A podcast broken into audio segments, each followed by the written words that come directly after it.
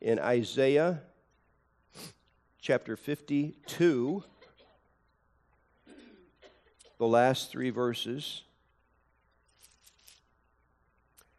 Isaiah 52, 13 through chapter 53, verse 12. Behold, my servant shall deal prudently. He shall be exalted and extolled and be very high. Just as many were astonished at you, so his visage was marred more than any man, and his form more than the sons of men. So shall he sprinkle or startle many nations. Kings shall shut their mouths at him. For what had not been told them, they shall see, and what they had not heard, they shall consider. Who has believed our report, and to whom has the arm of the Lord been revealed? For he shall grow up before him as a tender plant and as a root out of dry ground. He has no form or comeliness, and when we see him, there is no beauty that we should desire him. He is despised and rejected by men, a man of sorrows and acquainted with grief and we hid, as it were, our faces from him. He was despised, and we did not esteem him. Surely he has borne our griefs and carried our sorrows. Yet we esteemed him stricken, smitten by God, and afflicted. But he was wounded for our transgressions, he was bruised for our iniquities. The chastisement for our peace was upon him, and by his stripes we are healed. All we, like sheep, have gone astray. We have turned every one to his own way, and the Lord has laid on him the iniquity of us all. He was oppressed and he was afflicted, yet he opened not his mouth. He was led as a lamb to the slaughter, and as a sheep before its shearers is silent, so he opened not his mouth. He was taken from prison and from judgment, and who will declare his generation? For he was cut off from the land of the living. For the transgressions of my people he was stricken. And they made his grave with the wicked, but with the rich at his death. Because he had done no violence, nor was any deceit in his mouth. Yet it pleased the Lord to bruise him. He has put him to grief. When you make his soul an offering for sin, he, God, shall see his seed. He shall prolong his days, and the pleasure of the Lord shall prosper in his hand. He shall see the labor of his soul and be satisfied. By his knowledge, my righteous servant shall justify many. For he shall bear their iniquities. Therefore, I will divide him a portion with the great, and he shall divide the spoil with the strong. Because he poured out his soul unto death, and he was numbered with the transgressors, and he bore the sin of many, and made intercession for the transgressors.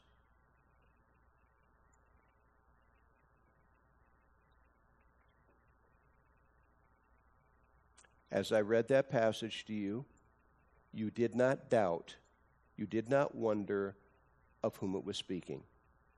You knew. It could only be one person. It's so obviously that it could only be Jesus of Nazareth that was being spoken of there.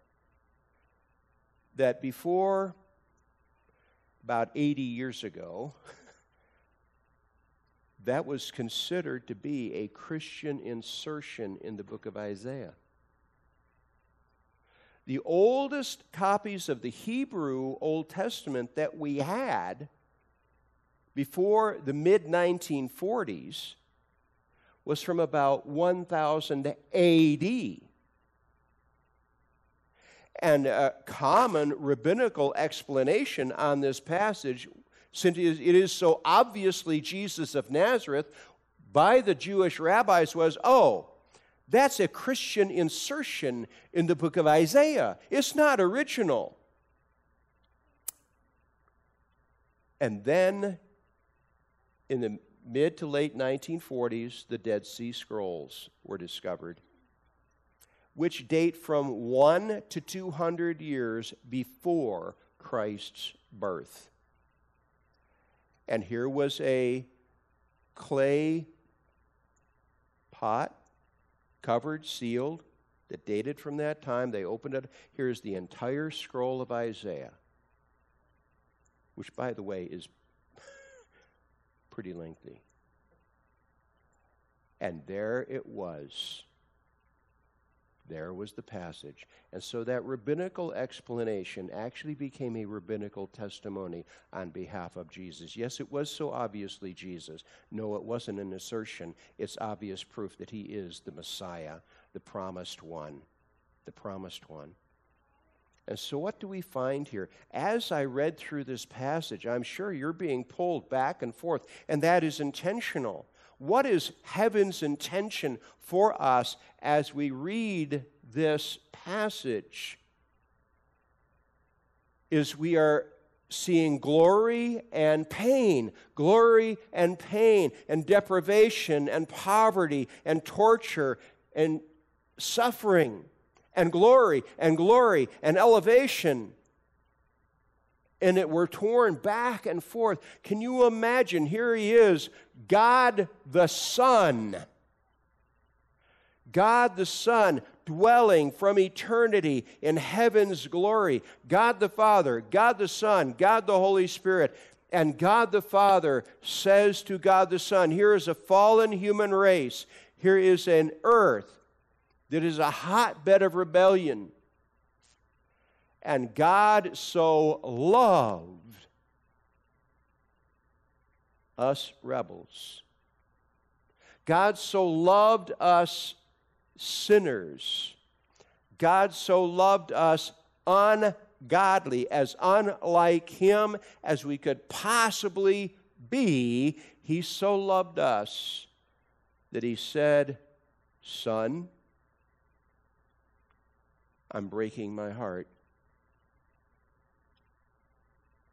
I'm going to force myself into the most agonizing decision creating the universe. That's mere finger work. I'm going to break my own heart by sending you to pay sin's penalty for these ungodly rebellious, filthy sinners. And God the Son, in perfect agreement with his Father, says, And Father, I will go and do such a horribly, horribly painful thing of being separated from you, of bearing the sin penalty due to the human race for an eternity. I will go and bear this. And how, how heavy a, a duty was that for Jesus? For God the Son become flesh? What do we see in the Garden of Gethsemane? He separates himself from the apostles to go pray. And as he is praying, he is, his, his blood pressure is so high, the capillaries are bursting. And he is sweating, and the sweat is mixing with the blood. That's the torture that he is experiencing before the arrest and true torture begins. Father, if it be possible, pass this cup from me. Nevertheless, not my will, but yours be done. And because of his love for the Father, devotion to the Father, his love for us, devotion to us, he allowed himself to be arrested, run through unjust trials, be beaten, have a crown of thorns pressed into his head, have the flesh ripped off of his back by the Romans, be mocked, and then nailed to a cross, which was as painful and prolonged and horrible a torture as the Romans could, could, could find. It was actually something they learned from the Carthaginians. But it was, and as horrible as his physical sufferings were, and I don't think we even can measure that, it was the invisible judgment that he endured as the Father turned away from him. And halfway through his six hour crucifixion experience, the sun became dark in the middle of the day. And it became dark. And the, the centurion who was leading those who had put placed Jesus on that cross, he observed all this. He was there for the whole time. He was one of those who had led in his torture. And then when Jesus dismissed his spirit and there's an earthquake, and he cries out, this centurion cries out, truly, this was the Son of God. He had seen crucifixions before, he had led crucifixion teams before. He had never seen a crucifixion like this. He had never seen a person nailed to a cross who said, Father, forgive them. Those who are at his feet mocking him, Father, forgive them, for they know not what they do. He had never seen a crucified person say to a person on the cross next to them, who has said, Will you remember me when you come into your kingdom? Because that man knew.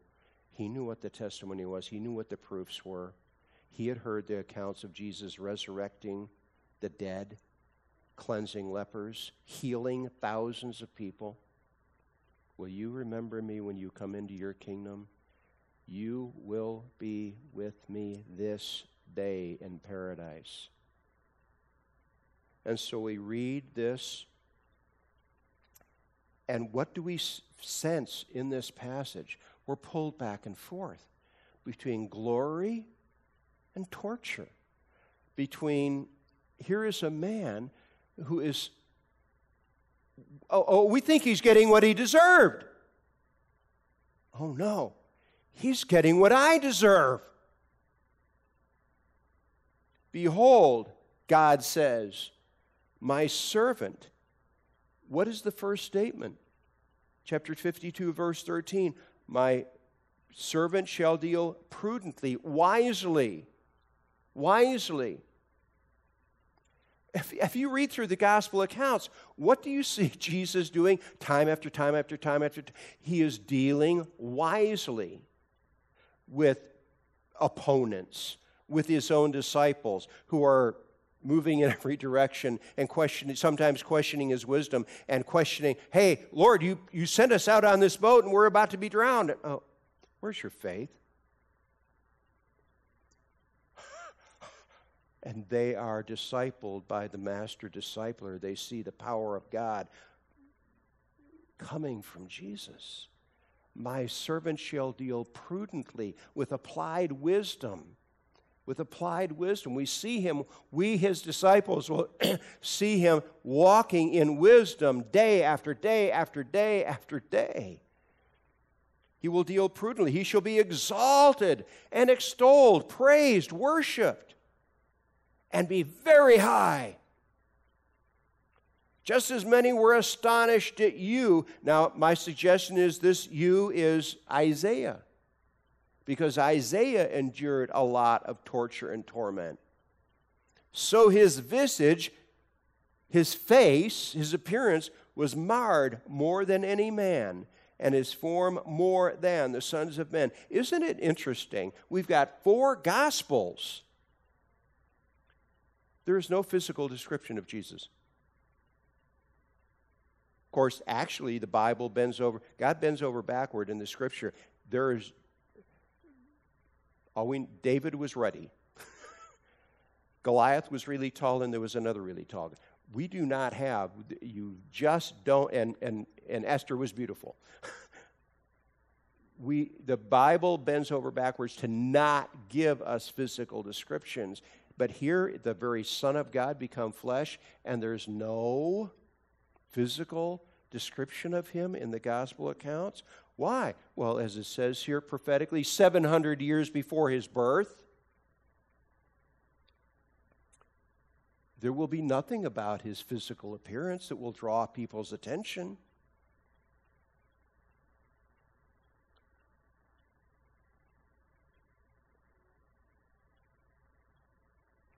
So his visage was marred more than any man, and his form more than the sons of men. So shall he, and here's a Hebrew word that can be translated one of two ways, and both of them apply.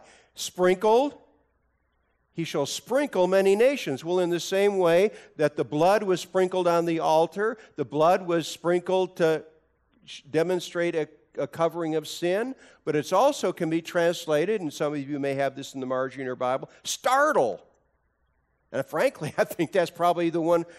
So will he startle many nations.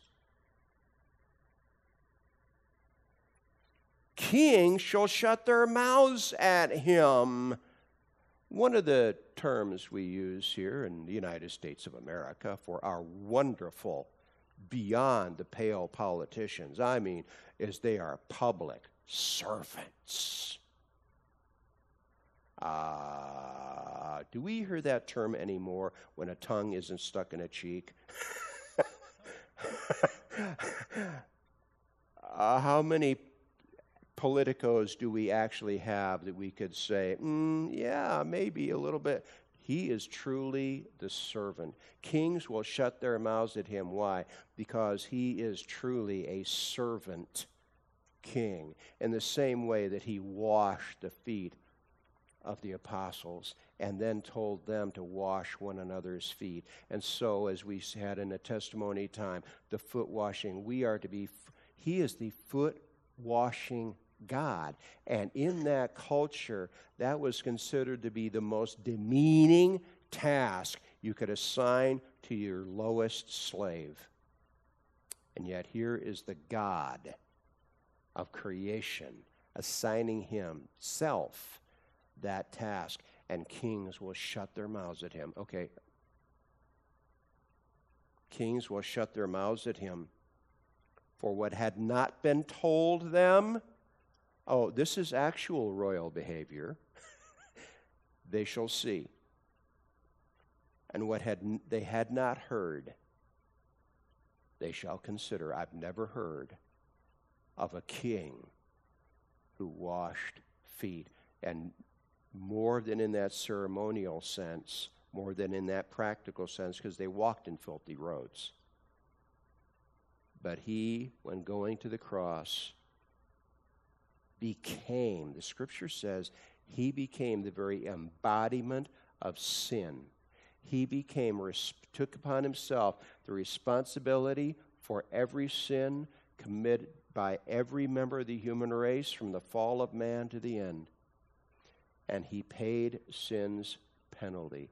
And that statement that I've pointed you to several times, the sixth of the seven statements from Jesus on the cross, we translate it, it is finished.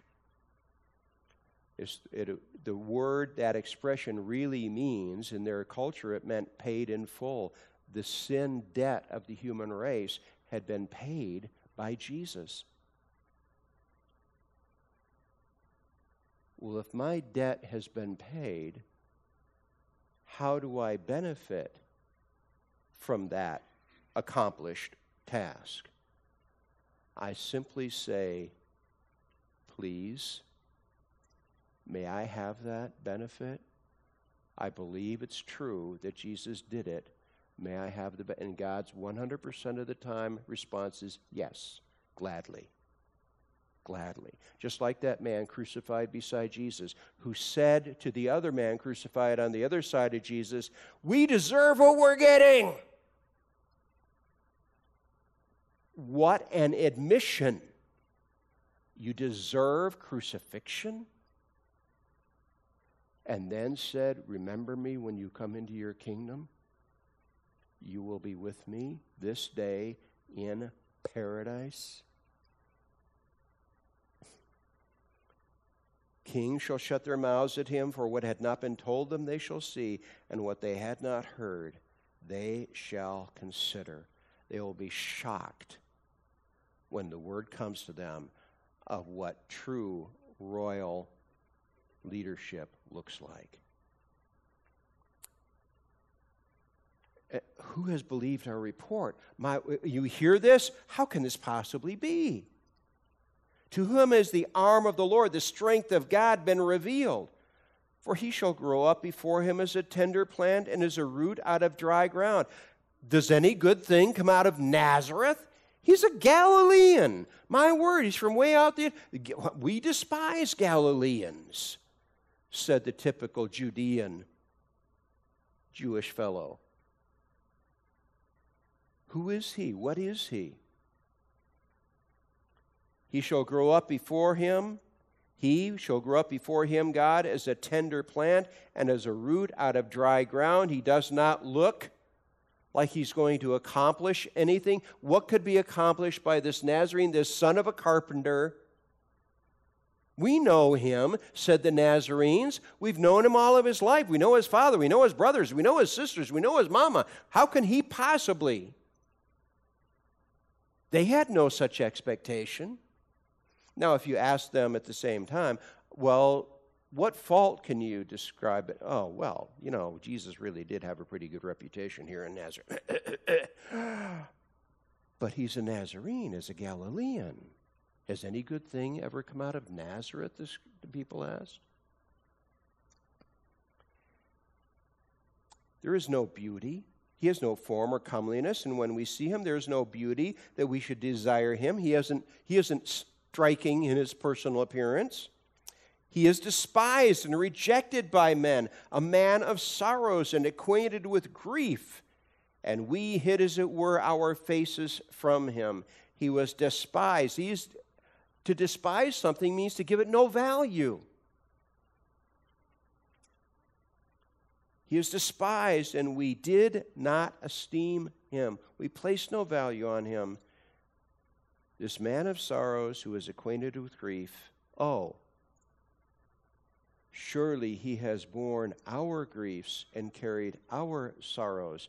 The griefs we saw him endure, the sorrows we saw him endure, oh my, he was enduring what should have been our punishment, our torture.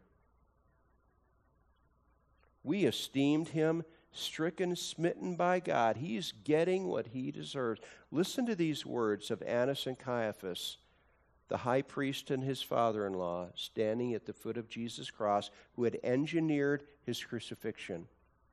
Listen to these words He saved others, himself he cannot save. Wait, uh, uh, what did you just admit to? What did you just admit to knowing? He saved others. He saved others. Lazarus was a personal acquaintance of theirs. Lazarus was a prominent man in Bethany, which was a suburb of Jerusalem. There were Jewish leaders there with the sisters of Lazarus, go helping them through the mourning process, who were standing there when they saw Lazarus called forth from the tomb by Jesus. And many in the Jewish leadership it says in John 11, believed in him. But others turned on their heel and ran to the high priest and said, Now we've got a real problem because he's raised Lazarus and everybody in our circle knows Lazarus. Oh, well, now we have two. This is what it says. Now we have two people to kill. What was the crime of Lazarus? being a Jesus miracle he saved others. Himself he cannot save. No, himself he chooses not to save because he's in the process of saving us. Surely he has borne our griefs and carried our sorrows, yet we esteemed him stricken, smitten by God, and afflicted. But he was wounded for our transgressions, He was bruised for our iniquities. The chastisement that would bring peace to us was upon him, and by his stripes we are healed. We are made whole and welcome, gladly welcome in the presence of God by what he does. All we, like sheep, have gone astray. We have turned every one, no exceptions, to his own way. And the Lord has laid on him the iniquity of us all. At the same time, Jesus was being run through these illegal trials and these unjust trials, so much so obviously unjust that Pilate washed his hands from the blood of this just man.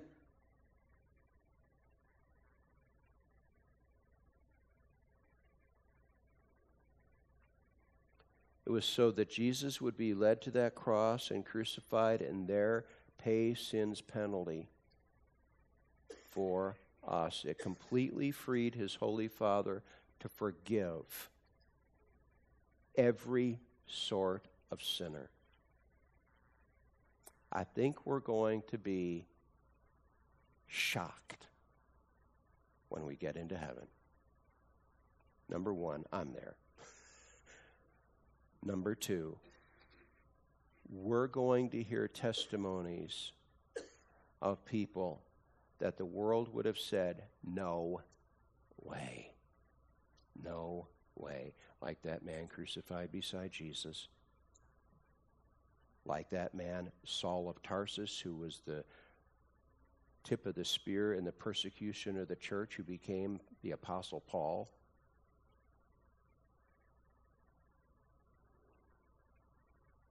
All we like sheep have gone astray. We have turned everyone to his own way, and the Lord has laid on him the iniquity of us all. And God, the, my God, my God, why have you forsaken me? God began to pour out in an invisible judgment, invisible judgment on his own Son, on God the Son, true God of true God, true man of true man, not half man, half God, fully God, fully man. That's why he could bear the entire weight of the sin debt of the entire human race. And Jesus cried out, quoting Psalm 22 My God, my God, why have you forsaken me? And of course, much of Psalm 22 had already been and was about to be fulfilled. Psalm 22 also says, Before crucifixion had even been invented, they have pierced my hands and my feet.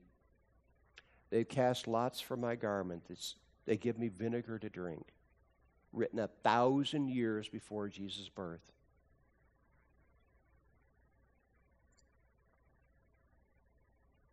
He was oppressed and he was afflicted Yet he opened not his mouth, and Pilate was startled.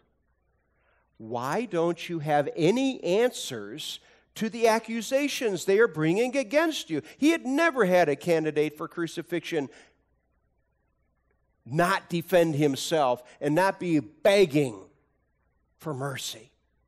And Jesus said not a word until finally Pilate said, They're accusing you of saying that you were a king. Is that true? Yes, and as a matter of fact, that is a true accusation. I am the king of the Jews.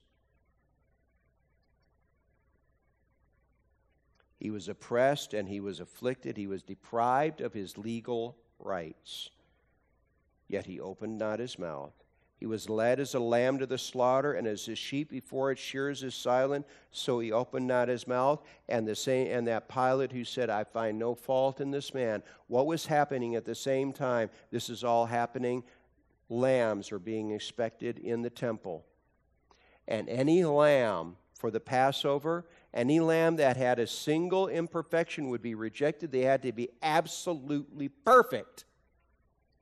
Perfect before they qualified to be a Passover lamb. And here was the Lamb of God who takes away the sin of the world, said John the Baptist, being examined by his worst enemies and by a Roman ruler and they can find no fault in him. When Pilate said to the Jewish accusers, What are you accusing him of? Just crucify him. What?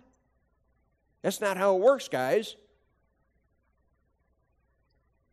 Well, that's what happened.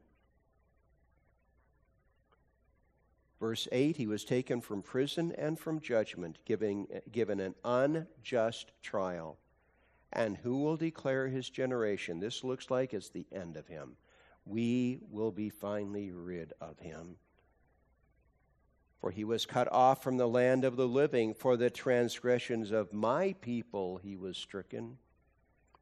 And they made his grave with the wicked, crucified between two malefactors, are called, two thieves but with the rich at his death. This is written a thousand years before Jesus' birth. Excuse me, 700 years before Jesus' birth. He was put in the tomb of Joseph of Arimathea, a wealthy man. Joseph of Arimathea, who was a disciple of Jesus, accompanied by Nicodemus, took the carcass of Jesus, thus making themselves unable to keep the Passover. They were defiled handling a dead body, but they handled the body of Jesus. By the way, they weren't really defiled because this is holy Jesus. Holy Jesus could touch a leper and cleanse the leper. He didn't become defiled. Anybody else touching leper is ritually unclean but they handled the carcass of Jesus and placed Jesus into the after binding him in the in the linen cloth they placed him in the tomb of Joseph of Arimathea a rich man's tomb They made his grave with the wicked, but with the rich at his death, because he had done no violence. Father, into your hand it is finished, it is paid in full. Father, into your hands I commit my spirit. And his spirit, left and went into the presence of the Father. Because he had done no violence, nor was, def- nor was any deceit in his mouth.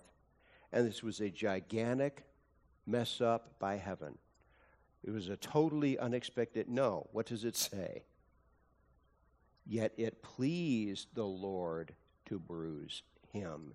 He, God, has put him to grief when you make his soul an offering for sin. Would you like to be welcomed into my presence, says the Holy God?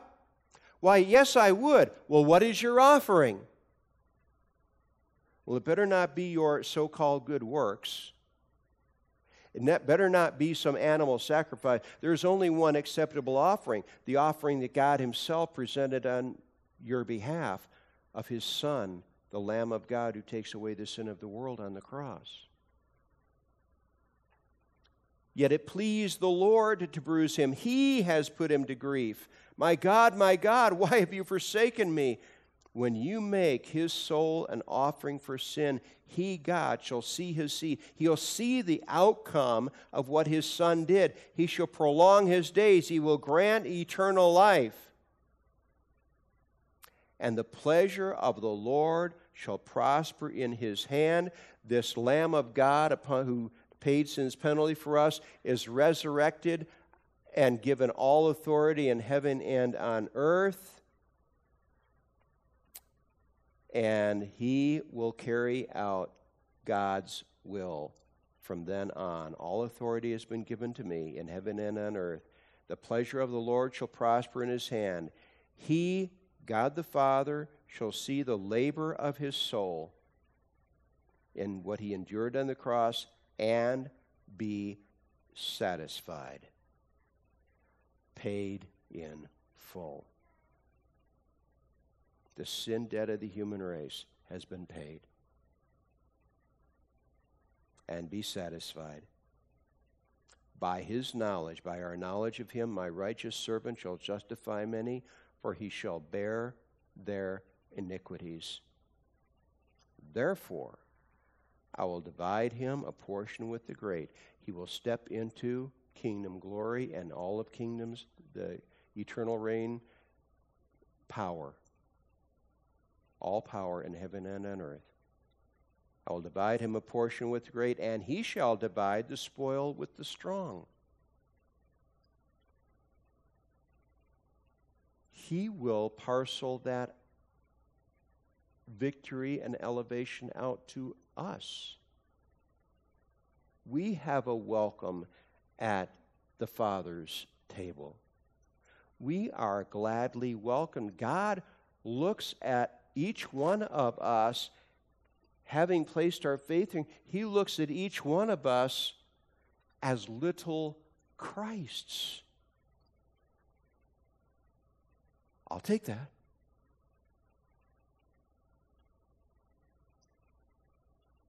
He will, I will divide him a portion with the great, and he shall divide the spoil with the strong, because he obeyed in the most difficult test that could be imagined, because he poured out his soul unto death, and he was numbered with the transgressors, and he bore the sin of many, and made intercession for the transgressors. Jesus qualified himself for the highest of King of heaven's glory by going to the depth for us as our servant king. As our servant king. When Lucifer, and I know he does this because we all have the same experience, when Lucifer who is called in Revelation 12 the accuser of the brethren, says to you, You piece of garbage, do you really think that a holy God would welcome you? Get over it. You know what you're like inside. But what does it say in Revelation 12 about the brethren whom he accuses day and night before the throne of God. By the way, he also accuses you. He sits on your shoulder accusing you. And he doesn't have to make up anything. It says they overcame him by the blood of the Lamb. They overcame him by what Jesus had accomplished for them on the cross, not their own works, his work. They overcame him by the blood of the Lamb and by the word of their testimony when they wouldn't shut up with their friends and their acquaintances and the people they associate when they wouldn't shut up about the gospel by the word of their testimony and because they did not love their lives even unto death. The ultimate victory, the ultimate honor, as much as it frightens us, the ultimate honor to God for, that we can bring to God is offering our very lives to Him. We prayed earlier for the persecuted church, for those who have been suffering and even being killed because of their loyalty to Jesus. That's a victory. That's a victory, and it shames Satan every time when his people do not back down by the blood of the Lamb by the word of their testimony, and because they did not love their lives even unto death, we have a Savior who has fully embraced us. We have a kingdom that is coming that is glory beyond our ability to get our minds wrapped around. There's no way. We don't have a frame of reference here that even begins to touch the, the heaven glory that we're going to be walking into. He's given us that. He's walked us, He's walking us into that. Thank you, Lord. Let's pray together. Our Lord,